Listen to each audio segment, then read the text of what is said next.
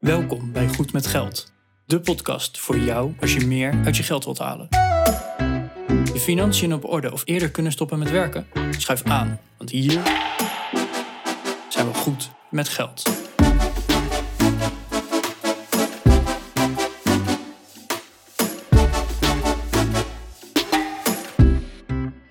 aflevering 82 van de Goed met Geld podcast.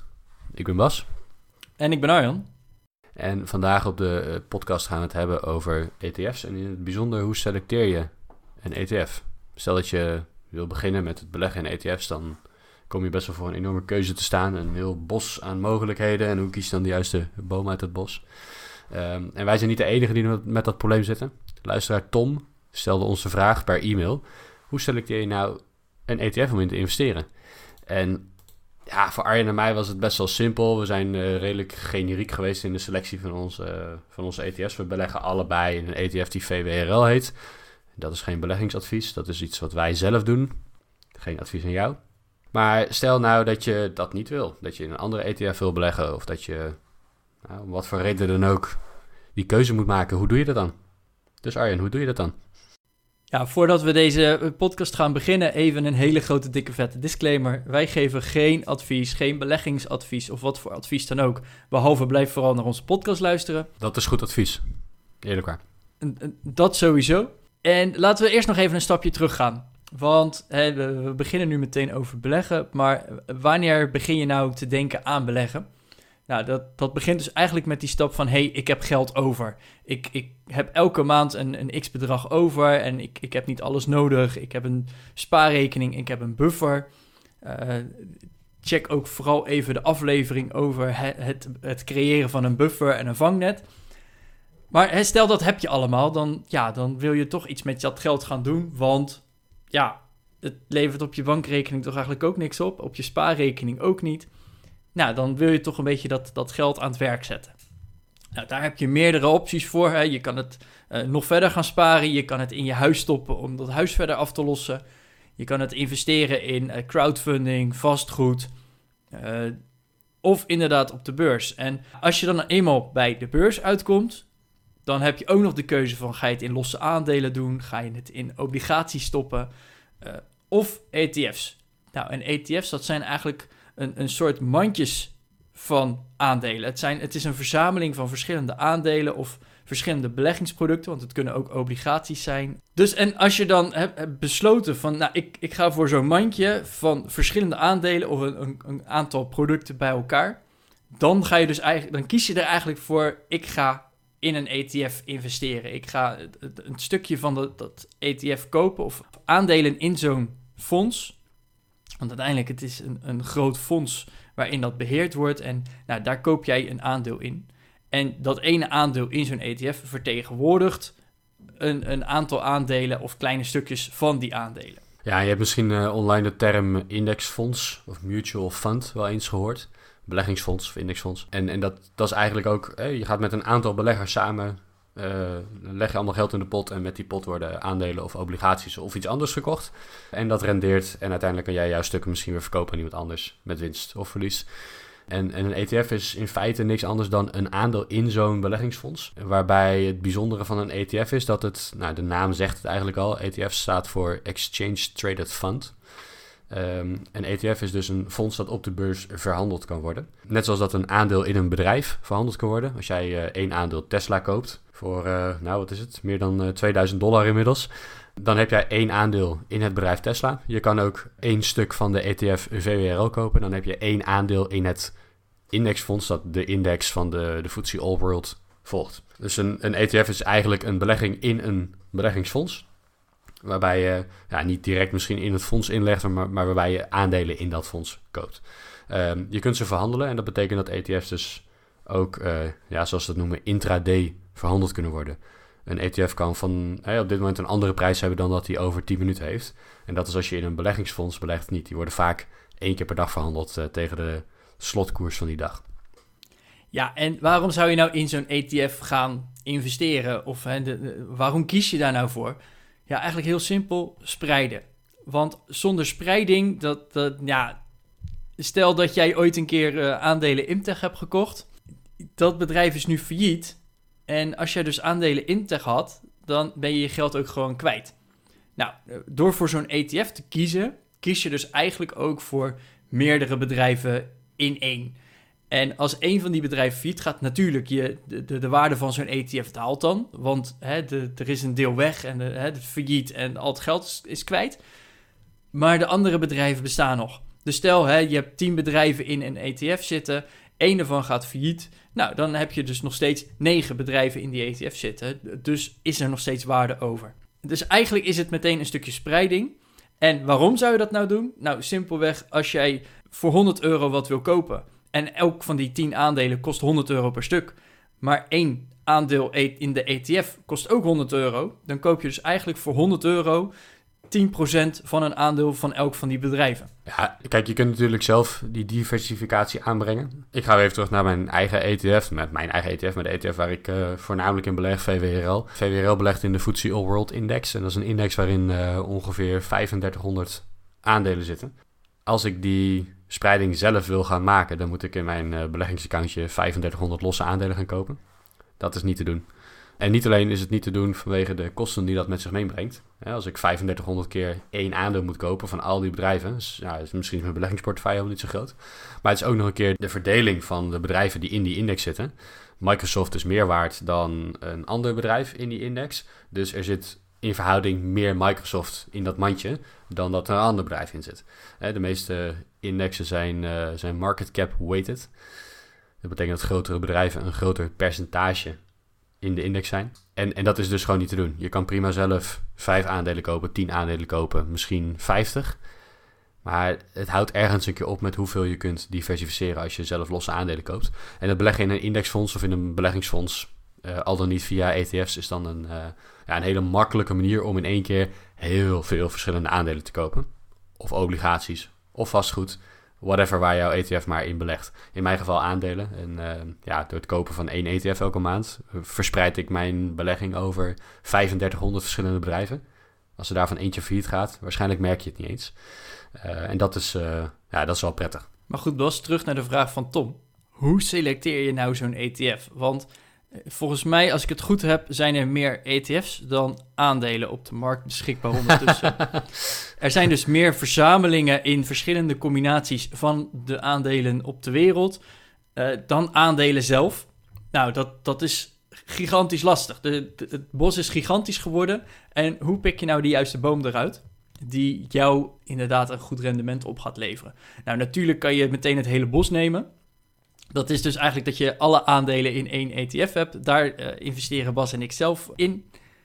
Maar ja, stel dat je wel iets meer specifiek wil investeren. Dat is mogelijk, hè, want een ETF is een selectie van aandelen. Mensen hebben al zo'n selectie gemaakt, of bedrijven in dit geval.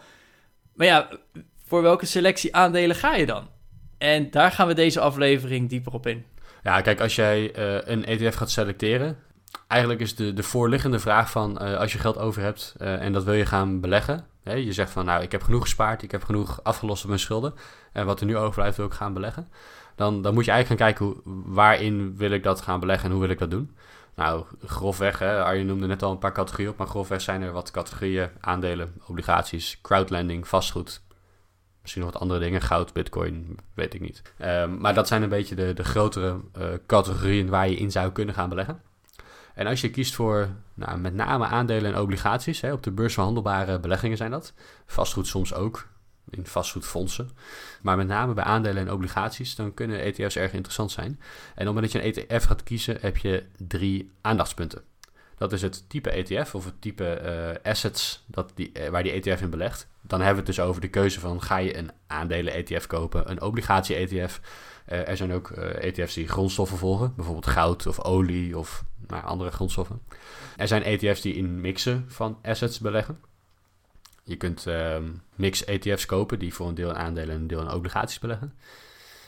Dus, dus het type ETF dat je kiest uh, is, is belangrijk. En als je zegt van ik wil graag voor maximaal rendement gaan en ik neem het voor lief dat ik daarmee veel volatiliteit heb, veel op- en neergaande bewegingen in de waarde van mijn belegging, dan zou ik volledig voor aandelen kunnen gaan. Maar als je dat niet wil en je wil voor wat meer zekerheid gaan, dan zou je kunnen zeggen: ik ga voor een obligatie-ETF. En je kunt in je eigen portefeuille natuurlijk mixen. Je kan voor een deel jouw, aande voor jouw geld in een aandelen-ETF stoppen. Voor een deel jouw geld in een obligatie-ETF. En op die manier zelf weer een mix creëren. Maar het type ETF is dus al van belang. Ja, en ook hè, de, de verhouding die als je een mix-ETF hebt, eh, wat is dan, wat is dan die mix? Hè, eh, een ETF kan heel leuk zeggen van ja, wij doen en in aandelen en in obligaties. Maar als het vervolgens 99% aandelen en 1% obligaties is, ja, dan is het meer schone schijn dan dat het daadwerkelijk een goede mixvariant is. Dus denk er eens over na. Wat, wat zou je willen hebben? En wat je ook natuurlijk kan doen, is gewoon aan de ene kant, wat Bas zegt, die ETF kopen. Uh, met alleen maar aandelen erin. En vervolgens ook een ETF kopen met alleen maar obligaties erin. En daarin zelf je balans maken. Dat je zegt van nou, ik wil 70% van mijn geld in uh, een ETF stoppen die uit aandelen bestaat. En 30% in een ETF stoppen die uit obligaties bestaat. Ja, dan is er nog een, uh, een aandachtspunt, namelijk de spreiding van de ETF. We gaan even als voorbeeld een aandelen-ETF nemen. Aandelen heb je in allerlei soorten en maten. Nou ja, aandelen. Je hebt bedrijven in allerlei soorten en maten. En aandelen zijn niks anders dan een stukje eigenaarschap van zo'n bedrijf. Shell is een heel ander bedrijf dan uh, ABN AMRO bijvoorbeeld. Maar ze hebben wel iets gemeen met elkaar. En dat is dat het uh, wat grotere bedrijven zijn. Established, hè. Ze, ze, bestaan al lange tijd en ze doen het nou, goed, denk ik. En ze komen uit Europa. Dus ze hebben allemaal van dat soort kenmerken. En de vraag is als je gaat beleggen in aandelen of in iets anders, met, met name in aandelen, van wil je wereldwijd beleggen? Of wil je in Nederland beleggen of in Engeland of in alles uit Azië? Of wil je misschien wel in een niche-markt beleggen? Wil je alle bedrijven uit de technologie sector bijvoorbeeld hebben? Of alle aandelen uit, een, uh, uit de financial sector of uit consumentengoederen? Dus in de spreiding van jouw portefeuille zijn best wel wat keuzes te maken. Zowel geografisch als in de sector bedrijven waar je in belegt. Ik heb zelf gekozen voor een, een indexfonds, een ETF, die wereldwijd over alle sectoren heen belegt. En dat komt omdat ik niet zeker weet of uh, banken het beter gaan doen dan uh, farmaceutische bedrijven. Ik weet het gewoon niet. Maar als jij denkt dat farmaceutische bedrijven het heel goed gaan doen de komende vijf jaar, of de komende tien jaar, of wat dan ook, dan kan het misschien handig zijn om in een ETF te beleggen die alleen maar farmaceutische bedrijven koopt. Nou goed, ik weet niet of die het beter gaan doen dan andere sectoren. Dus ik kies ervoor om, in een, uh, ja, om niet in een sectorspecifieke ETF te beleggen. Ja, maar hey Bas, ik, ik vind hier ook wel, uh, we hebben de disclaimer gemaakt, we doen geen beleggingsadvies, maar ik wil hier toch een klein beetje advies geven. Denk hier wel even goed over na. Want als je zegt van nou, ik, uh, ik verwacht dat de pinpasindustrie in Afrika helemaal booming wordt volgend jaar. Dus ik ga daar gigantisch op investeren. En nou, er zijn misschien wel drie bedrijven, ik weet het echt niet, maar er zijn drie bedrijven in Afrika die pinpassen maken. En daar hebben ze een ETF van gemaakt. Dus dat zijn drie bedrijven in een ETF. Natuurlijk, je gaat spreiden, hè, want je spreidt meteen over drie bedrijven. Maar ja, voor hetzelfde geld zeggen, zeggen alle banken in heel Afrika van...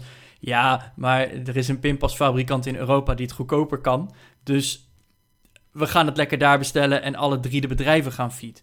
Dan heb je, natuurlijk, je hebt gespreid hè, en in een ETF. Maar dat is wel iets, iets te specifiek. En dat, dat is altijd een afweging die je dan moet gaan maken van... Waar denk je dat inderdaad hè, de, de, de opkomende markt is? Of waar denk je dat het veel harder gaat dan in de rest van de wereld?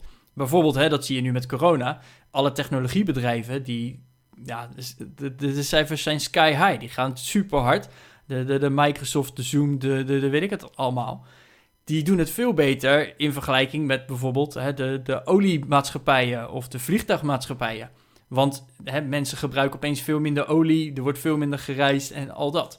Nou, dan kan je dus inderdaad ervoor kiezen van, nou, ik ga voor een wereldwijd gespreide ETF die in alle technologiebedrijven zit. Maar ja, voor hetzelfde geld eh, breekt er volgend jaar een schandaal uit, of over drie jaar. Dan zit je nog steeds in die ETF en is opeens Microsoft failliet. Ik weet niet of het gaat gebeuren, maar je weet nooit wat, wat zulke schandalen allemaal gaan doen. Dus let erop, denk er goed over na. Waar denk je, als je al verder gaat specificeren, waar denk je dat het dan inderdaad beter gaat dan in het andere? Nou, corona hadden we niet kunnen voorspellen. Maar denk je, denk je dat de, de technologie sector veel beter zou gaan worden? Ja, dan weet ik niet zeker of je dat ook meteen kan linken aan jouw voorspelling dat corona een, een pandemie ging worden. En natuurlijk, je kan dan bedenken van, nou, ik denk dat de technologie sector in de komende vijf jaar veel beter wordt. prima, dan kan je best zo'n ETF kopen. Maar ja, wees op je hoede dat, het, dat je het ook mis kan hebben. En uh, spreid je kansen daarin. En nou, zoals het voorbeeld de pinpasfabrikant in Afrika, dat is misschien dan wel gewoon veel te specifiek. Ja, en ik hoor eens mensen zeggen van ja, maar de technologie gaat het helemaal worden, want steeds meer automatisering. En dat is misschien ook wel zo. Sterker nog, ik, ik zit zelf een beetje in de technologie sector, dus ik geloof daar zeker wel in. Maar het feit dat technologie het heel goed doet en dat er steeds meer geautomatiseerd wordt in de wereld, betekent niet dat technologiebedrijven meer winst maken dan supermarkten bijvoorbeeld. Want als er steeds meer geautomatiseerd wordt, worden die supermarkten een stuk efficiënter en gaan ze meer winst maken. Dus eh, het feit dat jij zegt technologie is heel interessant, betekent niet dat alleen maar technologiebedrijven meer gaan verdienen dan de rest van uh, de, dan andere sectoren. En, en daar, daar zit dus al een kanttekening. Als jij gevoel, het gevoel hebt dat financials het goed gaan doen, dan kan je in een financial ETF beleggen. In 2008 had je even pech gehad, maar bijvoorbeeld na, direct na de brexit doken de banken uh, aandelen ineens omlaag. Uh, en een paar weken later schoten ze weer omhoog naar het oude punt. Ja, als je op dat moment in een banken-ETF had belegd, had je misschien wel superveel rendement kunnen maken. En ik denk ook dat dat de manier is hoe je een beetje naar die selectie van sectoren moet kijken. Ja, en weet ook, natuurlijk, de technologie sector is booming op dit moment. Maar dat veroorzaakt ook heel veel concurrentie. En wat Bas zegt, de winsten hoeven niet per se veel hoger te worden. Natuurlijk, de omzet kan gigantisch stijgen. Maar ze moeten vervolgens wel veel meer mensen in gaan huren om uiteindelijk de hele boel draaiende te houden. Plus er komen nog eens veel meer concurrenten, want die, die willen er ook een graantje van meepikken. Dus de, een, een sector hoeft niet per se goed te draaien op het moment dat het heel populair is in de wereld en, en helemaal het topic is. Het laatste wat ik daar dan nog wel bij, wil zeggen is als je in een bepaalde sector gaat beleggen die het heel goed doet, dan zal je vaak zien dat de prijs van de aandelen erg hoog is. Een prijs van aandelen wordt vaak genormaliseerd naar hoe vaak betaal je de winst van een bedrijf. Als een bedrijf 100 euro winst per jaar betaalt, moet je voor uh, dat bedrijf dan 500 euro betalen of 1000 euro. Dus dat is vijf keer de winst of tien keer de winst of misschien wel 20 keer de winst of 100 keer de winst. En, en daar zie je dat bij uh, technologiebedrijven waarvan er verwacht wordt dat de groei enorm is. Dat je dus ook vaker de winst moet betalen en dat, je, dat de, de prijs van de aandelen dus hoger is in verhouding tot de winst dan bij andere sectoren. En dan is de vraag van ja, als die groei door blijft zetten, kan dat interessant zijn. Als die groei niet doorzet, is dat dus niet interessant. En dan kunnen ze misschien wel heel veel winst maken, maar omdat jij ook veel meer moet betalen voor zo'n aandeel, is jouw rendement op jouw belegging niet per se hoger. Dus ik denk dat dat nog even een laatste kanttekening moet zijn. Arjan, het derde aandachtspunt waar we het over moeten hebben als we over een ETF-selectie uh, praten, is uh, de, de, de, kosten.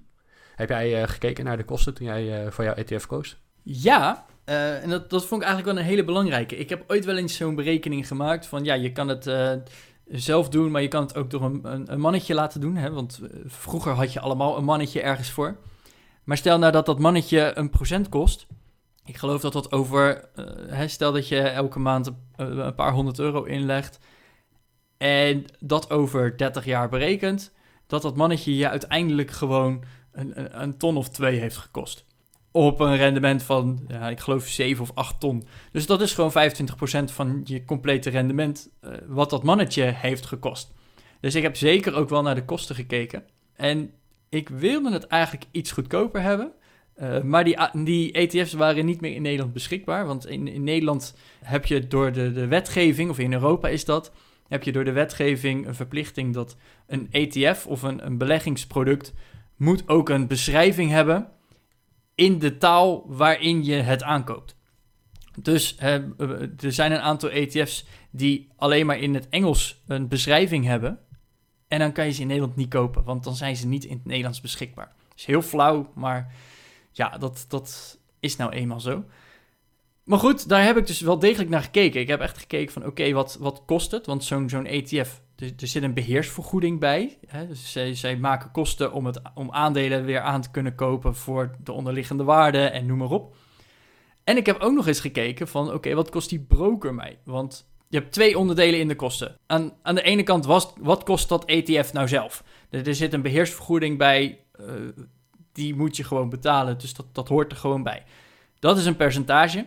En aan de andere kant, wat kost die broker? En bij een broker dan heb je meerdere onderdelen in de kosten. Wat kost het aanschaffen? ergens van. En dat, dat kan een percentage zijn, dat kan een vast bedrag zijn, of een vast bedrag plus een percentage van wat je aankoopt. Uh, sommige zijn zelfs helemaal gratis. En wat kost het nou om die aandelen daar te stallen?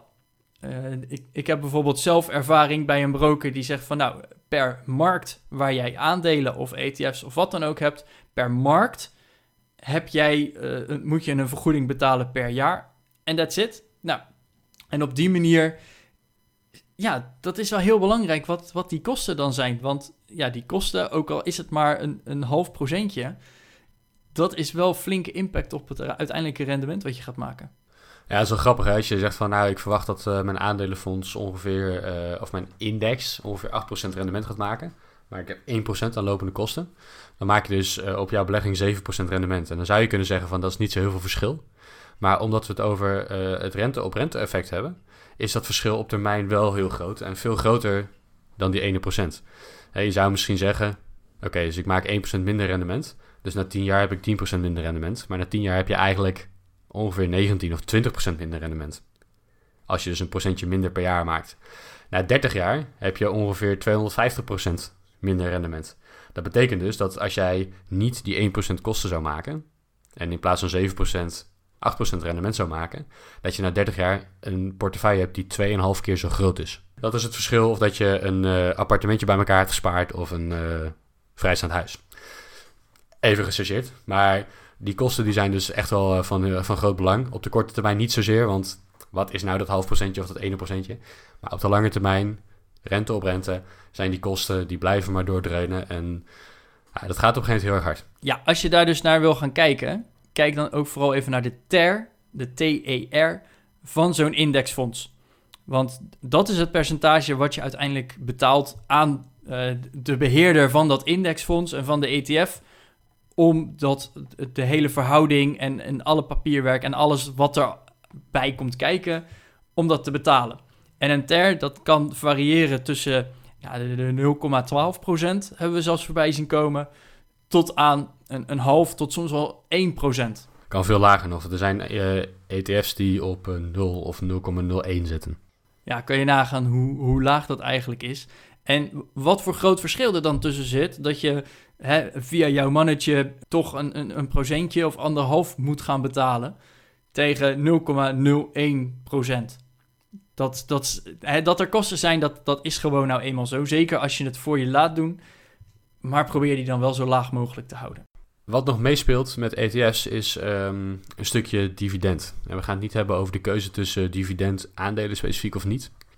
In principe maken alle bedrijven winst, of ze hebben als doel winst te maken in elk geval. En op het moment dat uh, bedrijven met overtollige cash zitten, kunnen ze ervoor kiezen om een stuk van die winst uit te keren aan de eigenaren, aan de aandeelhouders, aan jou. Dat noemen we dan dividend. En in veel landen betaal je belasting over dividend dat je ontvangt. Dat noemen we de dividendbelasting. In Nederland is die 15%, in Amerika is dat 30%. En in andere landen kunnen dat andere percentages zijn. Alleen op het moment dat jij een, uh, een Nederlands bedrijf hebt en dat keert dividend uit en dan wordt 15% dividend ingehouden, prima koop jij een Amerikaans aandeel en er wordt 30% dividend ingehouden in Amerika, op het moment dat er uitgekeerd wordt, kan je dat in Nederland via je belastingaangifte weer terugvragen. Want er is een belastingverdrag tussen Nederland en Amerika. En daarin wordt bepaald dat er maar 15% dividend op jouw aandelen ingehouden hoeft te worden. Dus uiteindelijk kun jij dat restant terugkrijgen. Nou, um, uh, koop jij niet dat losse aandeel, maar koop jij een ETF die niet in Nederland of in Amerika zit, maar bijvoorbeeld in Ierland of Luxemburg, waar veel ETF's zitten. Dan heb je ermee te maken dat uh, een deel van jouw dividend wellicht niet teruggevraagd kan worden via de belastingaangifte. En dat is wat we een dividendlek noemen. Er lekt dus geen dividend weg, maar die ETF die belegt in heel veel verschillende aandelen, waarvan sommige in Amerika zitten, waar 30% dividend wordt ingehouden. En je betaalt dus eigenlijk te veel dividendbelasting. Het zou dus kunnen dat, um, dat dat fonds dat jij koopt in Ierland, dat het belegt in aandelen uit Amerika. En in Amerika wordt er 30% dividendbelasting ingehouden. In Ierland uh, hebben we daar niks mee te maken. In Nederland hoef je maar 15% dividendbelasting te betalen. Uh, en normaal gesproken kan je dat terugvragen, maar omdat jij in een Iers uh, fonds belegt, kan dat niet.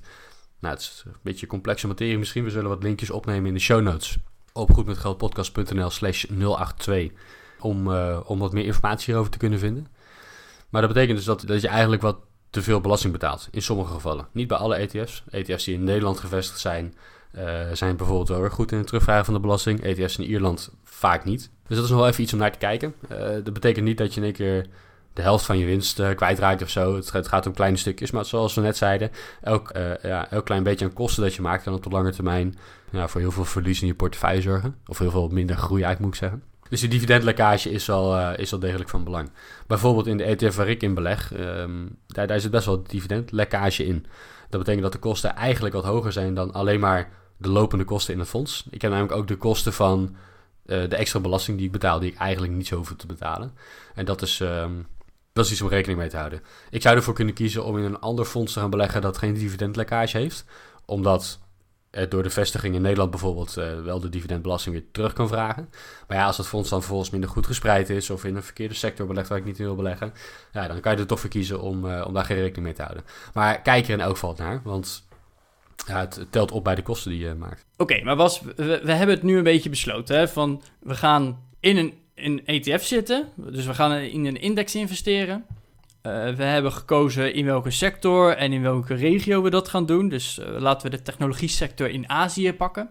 En dan, wat, want je kan je, je selectie wel maken en dan kan je gaan zeggen van oké, welke bedrijven zitten er nou? Maar hoe selecteer je nou dat, dat, die boom uit dat bos? Want ja, je kan wel weten welke boom je wil hebben, maar dan moet je nog wel in dat bos die ene boom gaan vinden. En waar vind ik dus dat bos en waar vind ik die ene boom? Want ik heb eigenlijk nog steeds geen idee. Nee, en, en ik heb vaak ook geen idee. Als jij zegt van ik wil alle, uh, alle technologie uit Azië hebben, dan zou ik echt niet weten welke ETF dat is. Maar er zijn een aantal websites die je daarbij kunnen helpen. Er zijn gratis websites. We hebben betaalde varianten, maar die gebruik ik niet, want zo belangrijk vind ik het nou ook niet. Uh, en, en de gratis varianten zijn vaak goed genoeg. De twee websites die ik daarvoor gebruik zijn justetf.com en Morningstar. En Morningstar heeft een uh, Nederlandse website, morningstar.nl. Um, Jij zegt van ik wil technologie aandelen uit, uh, uit Azië hebben. Ik begin dan bij justetf.com. En justetf laat mij zoeken naar al die verschillende aandelen. Want je naar justetf.com gaat, dan kan je naar de ETF screener gaan. En terwijl we dit aan doen zijn, hapert mijn uh, scherm een beetje. Dus ik kan uh, niet live meeklikken tijdens de opname van de podcast. Maar je kunt naar de ETF screener gaan en daar naar een ETF selectie. En in die selectie kun je kiezen naar een lijst met ETF's per regio of per land of per sector of wat dan ook. Nou, we wilden technologie aandelen hebben. Dus ik zou zeggen van we gaan naar de lijst met ETF's per sector en dan in de, in de technologie sector. En dan krijgen we een enorme lijst met alle ETF's die in de technologie sector bekend zijn. Vervolgens kunnen we die lijst gaan filteren en dan gaan we filteren naar de regio Azië. En dan krijg je dus een enorme bak met ETF's uit Azië. Omdat ik kosten belangrijk vind, wil ik beleggen in een ETF met een lage TER, met lage total expense ratio. Dus ik, ik wil die lijst sorteren op de TER. Ik ga kijken naar welke ETF's hebben nou een hele lage expense ratio. Dat betekent niet dat dat de beste ETF is, dat dat de ETF is waar ik in moet gaan beleggen. Maar dat is wel een goede kandidaat. Als ik zie dat er eentje is met 0,1% kosten of er is eentje met uh, eh, 2,5% kosten, dan heb ik wel een, uh, een lichte voorkeur, zeg maar. Dus wat ik dan ga doen, is ik ga kijken naar, oké, die goedkope ETF, die van uh, eh, 0,1% kosten, hoe ziet die er nou uit? Hoe werkt die nou precies? En wat je dan kan doen is uh, de ISIN-code. Dat is een hele lange code van uh, een paar letters en dan uh, eh, 16 cijfers of zo, denk ik. geen idee. Maar heel veel in elk geval. Die kopieer je en die vul je even in Google in. En dan google je op Morningstar spatie en dan die ISIN-code. en dan krijg je een Morningstar pagina over die ETF, meestal. Morningstar is redelijk goed daarin. En wat Morningstar jou laat zien is hoe die ETF in het verleden heeft gepresteerd, wat de kosten zijn, in welke categorie geïnvesteerd wordt, hoe ze doen ten opzichte van de index. Wat ik zelf altijd zo uh, een, interessante, interessant vergelijk vind. Uh, hoe ze het doen op basis van de duurzaamheid, in wat voor fondsen ze beleggen, wat het management is, hoe de portefeuille eruit ziet, nou, noem maar op. Dus dat geeft je veel meer inzicht in, in wat voor ETF het is, in wat voor onderliggende aandelen je eigenlijk investeert, wat de kosten zijn, en, op basis daarvan kan je zeggen van nou, dit is wel een interessante. Nou, zo'n vergelijk zal ik denk ik drie, vier, vijf keer maken. Dus ik pik uit die justetf.com lijst een aantal ETF's waarvan ik zeg van nou, dit ziet er interessant uit en de kosten zijn laag. En die vijf die ga ik met elkaar vergelijken en uiteindelijk bepaal ik, oké, ik wil deze hebben. Het zou natuurlijk kunnen dat die Aziatische techbedrijven, uh, dat, dat daar ETF's uitkomen, die, uh, dat er twee ETF's uitkomen die allebei 0,1% kosten hebben. Ja, welke kies ik dan? Nou, dan kies ik er misschien wel eentje die veel beter gediversifieerd is. Of ik kies er eentje die dividend uitkeert in plaats van herbelegt vanzelf. dus dat zijn allemaal keuzes die je maakt. En op basis van deze twee websites kan je ja, die informatie verzamelen om zelf die keuze te maken. Oké, en hey Bas, jij zegt van hoe zo'n ETF het doet ten opzichte van de index. Even, even voor onze luisteraars hoor, want Ja, kom op. Je hebt een index en de ETF volgt de index. Dan moet hij toch één op één hetzelfde gaan doen? Of uh, zitten daar nog grote verschillen tussen? Ja, die prestaties ten opzichte van de index vind ik altijd interessant om, uh, om te vergelijken. Uh, een ETF volgt namelijk nooit 100% de index zelf. Waarom dat is, kom ik zo terug. Maar uh, waarom vergelijk ik ten opzichte van de index en niet gewoon het rendement dat gemaakt wordt? Dat heeft nogal te maken met de, de beursresultaten. Je kan zeggen van ja, ik wil een ETF hebben die in het verleden heel veel winst heeft gemaakt. Ja, betekent dat ook dat hij dit jaar en volgend jaar en over tien jaar heel veel winst maakt? Nee, natuurlijk niet. Um, een ETF die vorig jaar heel veel winst heeft gemaakt omdat hij belegt in een hele specifieke niche-markt die het toevallig heel goed deed, dat is geen garantie dat hij het in de toekomst ook goed gaat doen. Wat je wel kan zeggen is van nou, um, ik wil in een bepaalde index beleggen, bijvoorbeeld de S&P 500 of de AEX in Nederland. En ik geloof dat die index het in de toekomst goed gaat doen. Dan wil ik dus een ETF hebben die zo nauwkeurig mogelijk die index volgt. Niet zozeer of die vorig jaar 10 of 8% rendement heeft gemaakt, maar gewoon eentje die zo nauwkeurig mogelijk die index volgt. Of die het eigenlijk altijd een heel klein beetje beter doet, of een heel klein beetje slechter dan de index, maar die hem vooral goed kan volgen. De manier waarop ETF's een index volgen, dit wordt een wat technischer verhaal, ik zal proberen het heel kort te houden, kan op een, op een aantal manieren. Um, als je een fysieke replicatie hebt, dan betekent dat dat de fondsbeheerder alle aandelen in de onderliggende index gewoon koopt. In de verhouding zoals ze in de index zitten. En dan heb je dus een exacte replicatie van de index. Um, en dan zal jouw fonds waarschijnlijk een heel klein beetje slechter presteren dan de index zelf. Er zijn namelijk wat transactiekosten bij het aan- en verkopen van die aandelen. Maar dan heb je best een hele goede manier om die index te volgen.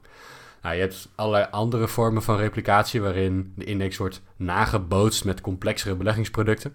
Hoe dat precies gaat, daar gaan we vandaag even niet verder op in. Dat wordt een veel te technisch verhaal.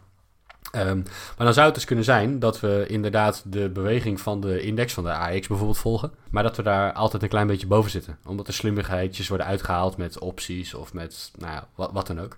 En ik vind dat heel interessant. Als ik een, een ETF zie die zegt van ja, wij volgen de AX, maar hij presteert altijd 1% slechter dan de AX.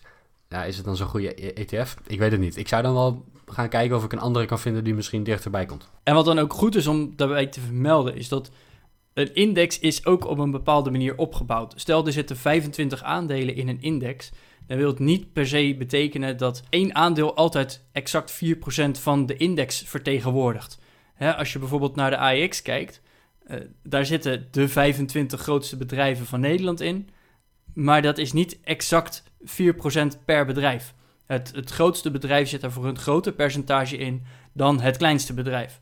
Dus stel dat uh, de nummer 1 uit die index, die kan er misschien wel voor 20 of voor 30 procent in zitten.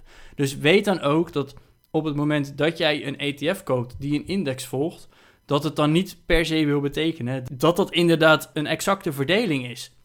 Ze proberen natuurlijk wel de index te volgen. Dus als de index zegt uh, het beste aandeel zit er voor 30% in en het, het minste aandeel zit er voor 1% in, nou, dan probeert zo'n ETF probeert dat ook na te bootsen. Wil dus ook niet betekenen, hè, we hadden dat eerder dat voorbeeld met die 10 bedrijven waarvan er één failliet ging. Wil dus ook niet één op één betekenen dat als dat ene bedrijf failliet gaat, dat dan 10% van die waarde van jouw, jouw belegging uh, weg is. Het kan net zo goed zijn dat dat de beste was. Dan heb je dikke pech en dan is opeens uh, eh, 30% weg. Als dat nou de, de minste was en een, eentje die voor maar een heel klein percentage erin zat, dan ben je misschien maar 1% kwijt. Dat is dus ook nog even belangrijk om te gaan bekijken van oké, welke index wordt er nou gevolgd? En in welke verhouding zitten die aandelen nou in zo'n index? Want dat is nogal een verschil. Hey, en Bas, wat ik, wat ik ook nog even in jouw verhaal heb gemist, is de fund size. Want ja, stel wij beginnen met z'n tweeën een, eh, een, een, een indexfonds en een ETF en we leggen allebei 20 euro in, ja, dan, uh, dan moet ik toch maar even ervan af zien te komen als ik het wil gaan verkopen. Hè? Want alleen jij wil hem kopen, of misschien wel helemaal niemand. En nou, dan zit ik met zo'n zo'n aandeel in mijn... In nee, die, de fund size en, en de hoeveelheid handel, het handelsvolume in een ETF is, uh, is best wel belangrijk. Kijk, je kan natuurlijk zeggen, ik heb een perfecte ETF. De lopende kosten zijn heel laag. Hij trekt precies de index die ik wil hebben. Maar niemand verhandelt de stukken. Dus ik kan af en toe een keer zo'n stuk kopen. En heel veel winst maken. En over tien jaar ben ik echt stinkend rijk. Mijn ETF is super veel geld waard. Maar ja, dan. Als ik dan een huis wil kopen of een auto. Dan kan ik niet zeggen van nou, hier heb je een ETF. Nee, ik moet in euro's betalen. Dus ik wil dan mijn ETF verkopen. om, om die winst te gelden te maken, om, om euro's op mijn bankrekening te krijgen, zodat ik daar wat mee kan doen. En als er dan niemand is die hem wil kopen, dan kan dat ding wel heel veel geld waard zijn. Maar ja, ik kan er geen euro's van maken. Dus dat is vervelend. Dus het is wel handig om even te kijken naar het volume, het handelsvolume en naar de, de fondsgrootte.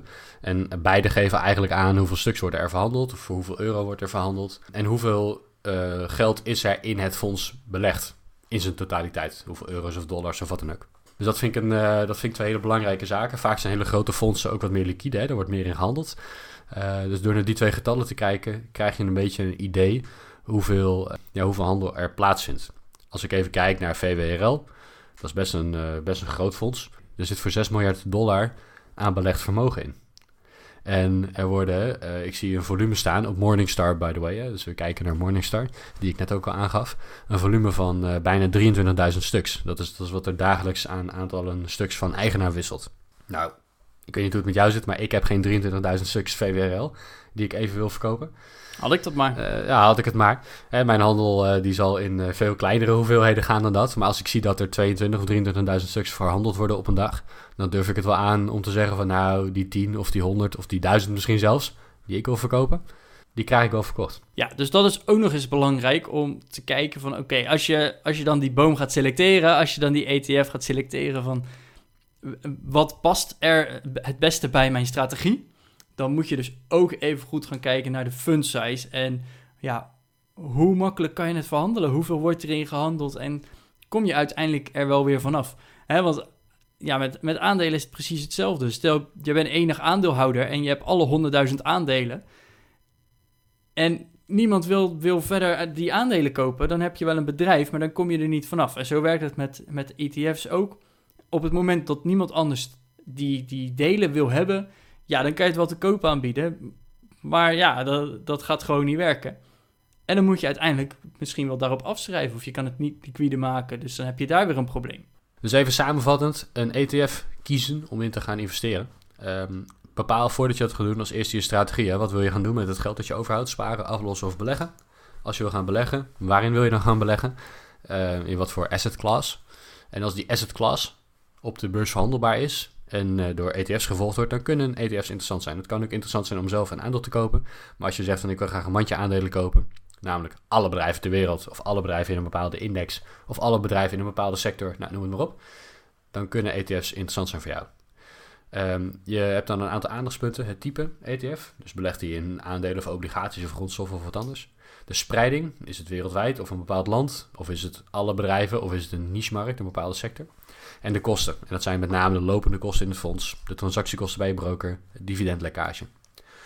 Dat zijn de drie aandachtspunten. Je kunt websites als justetf.com en morningstar.nl in ons geval gebruiken om meer informatie over die ETF te vinden. Um, en als je dat dan doet, check dan uh, met name bij Morningstar of jouw ETF die jij aan het bekijken bent, of die de index een beetje goed volgt. En wat de fund size van de ETF en, de, en het, het handelsvolume is. Want dat maakt natuurlijk wel uit als jij een stuk wil kopen of verkopen, of dat überhaupt mogelijk is. Dus samenvattend was dat hem denk ik in uh, 30 seconden. Ja, hou er dan vervolgens ook nog eens rekening mee dat de documentatie in het Nederlands beschikbaar moet zijn. Want anders kan je het in Nederland wel heel graag willen, maar dan kan je het nog steeds niet kopen. Daarom zijn er ook inderdaad een aantal indexfondsen die een aantal beleggers heel graag in Nederland zouden willen hebben, maar die er gewoon niet zijn. Eh, helaas is het ook niet toegestaan dat uh, de Engelse taal voldoende is om het in Nederland te mogen kopen. Daar zijn best wel wat discussies over, dus uh, hou daar vooral ook het nieuws een beetje voor in de gaten. Maar op dit moment is dat gewoon niet mogelijk. En deel je tips. Wij zijn ook heel benieuwd. Ik zal zelf heel eerlijk zeggen, ik wist dit allemaal niet. Toen ik begon op de beurs, dat is ondertussen een, een goed jaar geleden, heb ik gewoon maar gegoogeld. Waar, waar moet ik nou in gaan investeren? En ja, ik heb inderdaad gekozen voor VWRL. Dat is een indexfonds, een, een, een ETF die wereldwijd gespreid is over alle sectoren. Daar, daar zitten van vrijwel alle bedrijven, in ieder geval de grootste bedrijven, zitten in die ETF. Dus het, ja, beter spreiden dan dat wordt wel heel lastig. En ik ben inderdaad gewoon gaan googlen. Ik heb andere blogs gelezen. En nou, heel veel bloggers hadden het inderdaad over deze ETF. Ja, en hoewel dat dan geen financieel advies is, ben ik, is dat wel mijn ingang geweest om me daar verder op in te lezen. Dus wij hopen ook dat deze podcast jou ja, jouw ingang is. En dat je inderdaad weet van, oh, op die manier kan ik gaan zoeken. En op die manier, daar vind ik het bos en daar vind ik de juiste boom in het bos. Al die linkjes op de, op de website, op de show notes, gebruik ze. Weet je, en, en uh, google ernaar, bepaal je strategie en ga kijken wat is er voor mij beschikbaar en wat zou goed bij me passen. Voor hetzelfde geld wil je heel groen gaan beleggen. Nou, ik weet zeker dat er ook ETF's zijn met alleen maar groene bedrijven. Uh, ik zit hier ondertussen te quoten. Want hè, dan wil je bijvoorbeeld de tabaksindustrie, de wapenindustrie, de, de oliebedrijven. Nou, als je die allemaal wil uitsluiten, geen probleem. Daar is zeker een ETF voor. Maar welke dan? Nou, en daar zijn al die websites dus super geschikt voor om inderdaad te gaan kijken van oké, welke zou dan het beste bij mijn wensen en bij mijn strategie gaan passen? En deel ze. Deel, deel jouw ervaringen onder de show notes. Deel ze via e-mail gmg.goedmetgeldpodcast.nl Want ja, eh, voor hetzelfde geld uh, hebben wij nu iets gemist en kunnen wij nog een, uh, een nieuwe ETF vinden waar we misschien nog wel veel betere rendementen kunnen maken of die veel groener is dan dat we nu doen. Mocht je onze aflevering nou leuk vinden, we hebben uh, inmiddels uh, flink over de 100 ratings op Apple Podcasts.